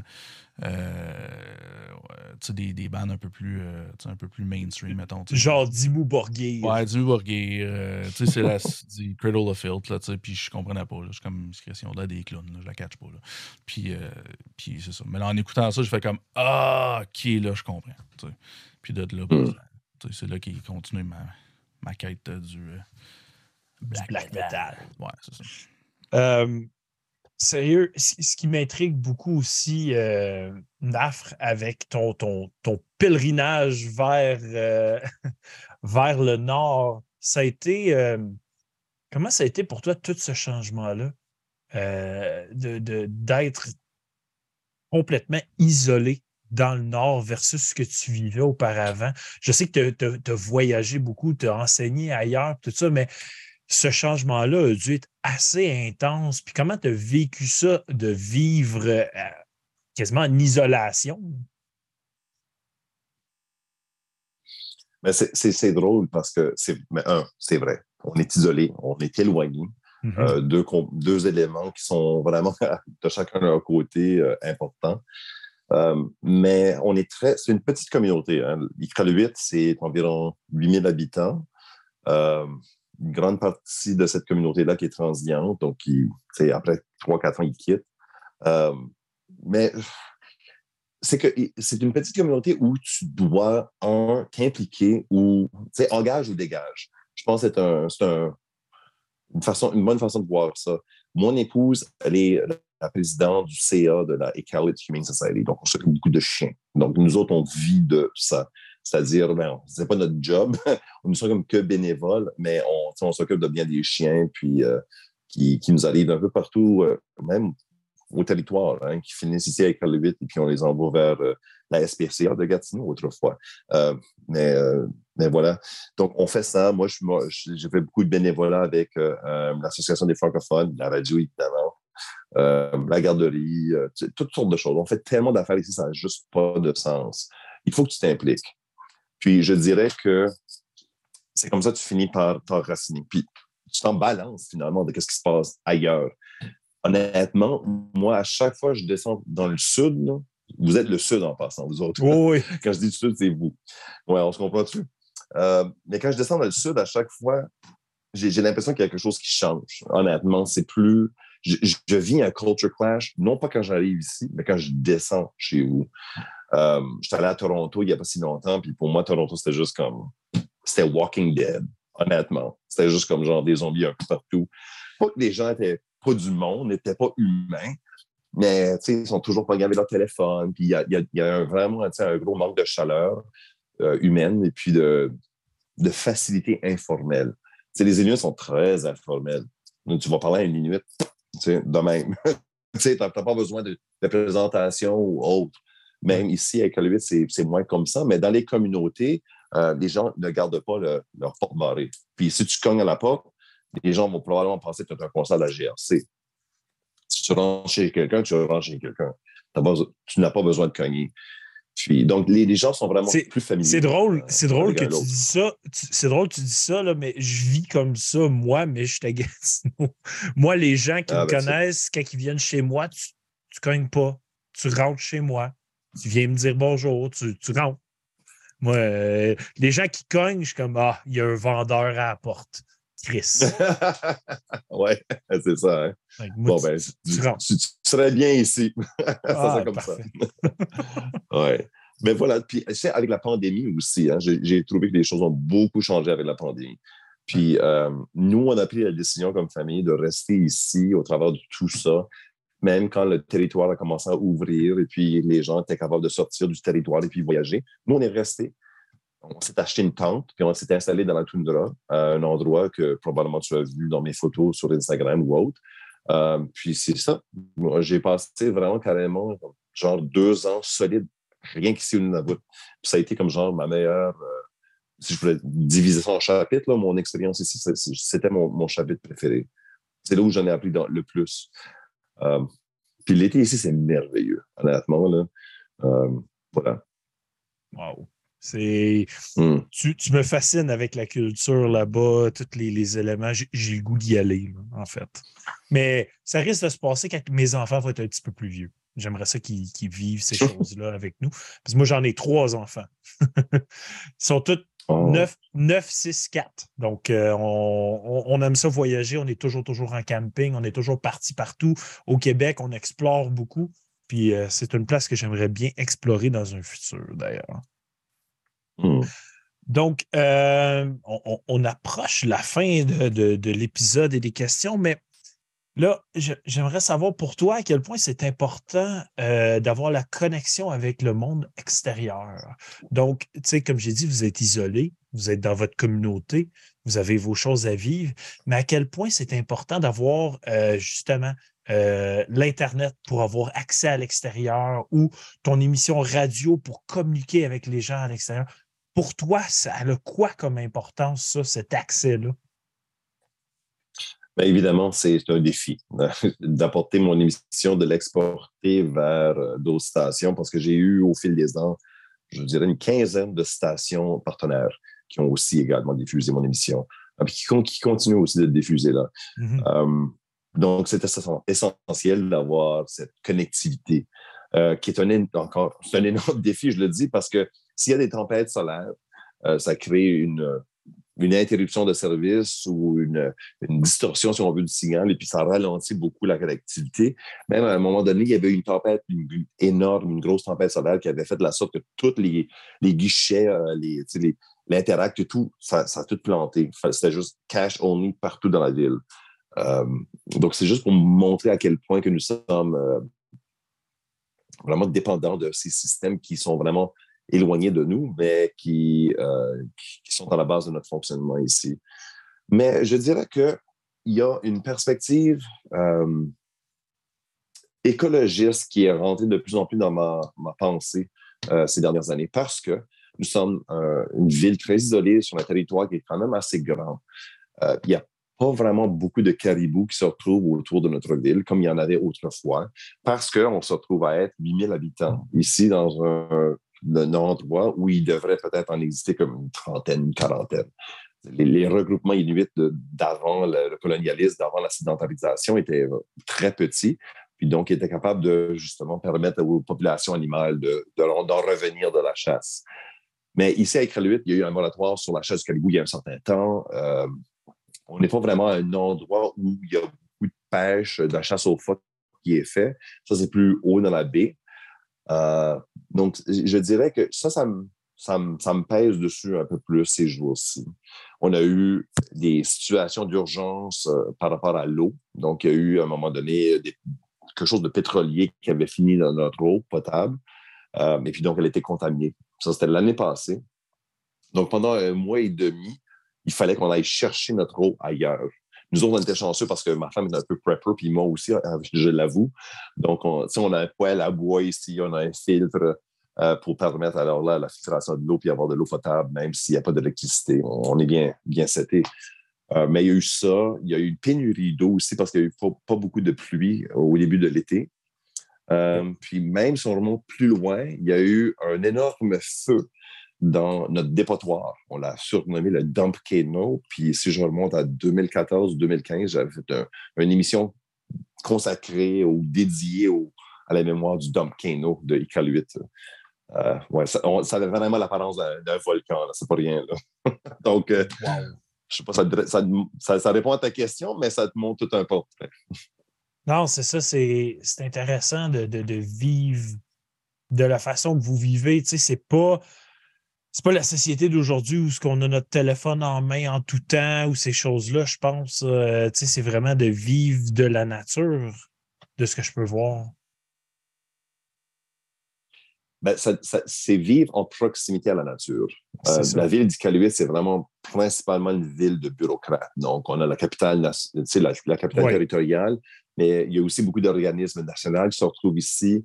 Euh, on devrait vivre davantage de la nature, mais je pense pas qu'on le fait nécessairement plus, de- comme par exemple chez, chez vous au Québec. Mhm. Euh, la nourriture que nous autres, on achète, nous, on fait monter notre nourriture par avion. OK? Donc, euh, aux deux semaines, on a un épicier à Gatineau qui euh, apporte notre nourriture à l'aéroport, puis il l'a fait monter ici. On a comme deux grosses boîtes d'aliments biologiques québécoises. Donc, tu sais, ça, c'est parfait. De, Gatineau, pour vrai? Yeah, totalement. Ouais. Donc, on a des produits québécois chez, nous ici. donc, ça fait le régal, ça. Puis, on peut quand même acheter la nourriture locale, c'est-à-dire ce qu'on appelle du country food. Donc, comme du phoque, du morse, euh, ce qui est bien, mais ce n'est pas aussi fréquemment que peut-être on, le souhaiterait. Euh, puis le caribou, encore une fois, ça fait très rare. Mais, euh, moi, je, en fait, j'adore manger la, viande locale. Moi, le, morse, c'est meilleur. Mais numéro un, OK, non, le morse, c'est numéro trois. Numéro deux, ça c'est la langue de caribou. Puis numéro un, ça c'est du, du canard Eider, un canard océanique. Ça, c'est délicieux. Ouais. Ah, mais là, tu me donnes faim. euh, donc, hey, merci Nafre pour ce superbe épisode. On, est déjà à la fin de l'épisode. Bien sûr, ne quitte pas. On va continuer à se prendre un petit verre ensemble en après-podcast. Euh, dans le chat, euh, Dr. Gore, notre euh, chum justement du fanzine, dit Ce personnage m'a intrigué. Je vais checker ça. Donc, euh, tu vas peut-être avoir un message de Dr. Gore qui va vouloir te jaser un petit peu plus, peut-être même aller dans son magazine. Euh, Absolument. Donc, bien sûr, je vais mentionner ce qui s'en vient pour Metal Minded et euh, je te laisse un petit mot de la fin avant qu'on quitte le live. Donc, bien sûr, première chose, n'oubliez pas, les hoodies Metal Minded, c'est la dernière journée. Il n'y en a plus après. Votre dernière chance de les acheter, allez-y sur le site de Mélogie bien important. Mercredi prochain, au Reviews Metal Minded, on va parler de Riotor, Vitriolic Sage, Abduction et Implore. Donc, un épisode bien varié encore une fois. Dimanche, hey, là, on est allé euh, dans la toundra. Et là, on revient ici, mais en version anglophone. Donc, on va faire un épisode avec Metallion, euh, un épisode en anglais avec eux, euh, groupe de Montréal, mais qui parle anglophone. Donc, euh, on va avoir du fun. On va parler heavy metal à souhait. Donc, soyez là ce dimanche. Nafre, merci pour ce superbe épisode, cet entretien fantastique. Je te laisse un mot de la fin. Euh, tu peux dire ce que tu veux par rapport à ton projet, à ce qui se passe avec toi, et on conclut ça.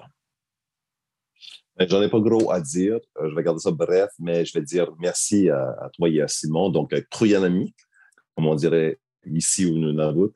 Euh, c'est tout un honneur, encore une fois, que vous me donnez là, vous me rendez par rapport à, cette occasion. J'espère que, bien sûr, on va continuer cette idée-là de découvrir l'esprit, la chose qui est derrière le métal. et puis qu'en en, se disant que ça va nous alimenter davantage, davantage dans notre propre quête personnelle à nous. À chacun sa façon. Super. Merci, Nafre. Merci à tout le monde dans le chat. N'oubliez pas, like, subscribe, allez voir Hurlement. Même si c'est la fin, ça vaut la peine d'aller voir ce qu'il a fait dans le passé et de continuer à suivre ses nouveaux projets et sa transformation future euh, dans ses nouveaux projets. Donc, merci à tous. Bonne fin de soirée et cheers.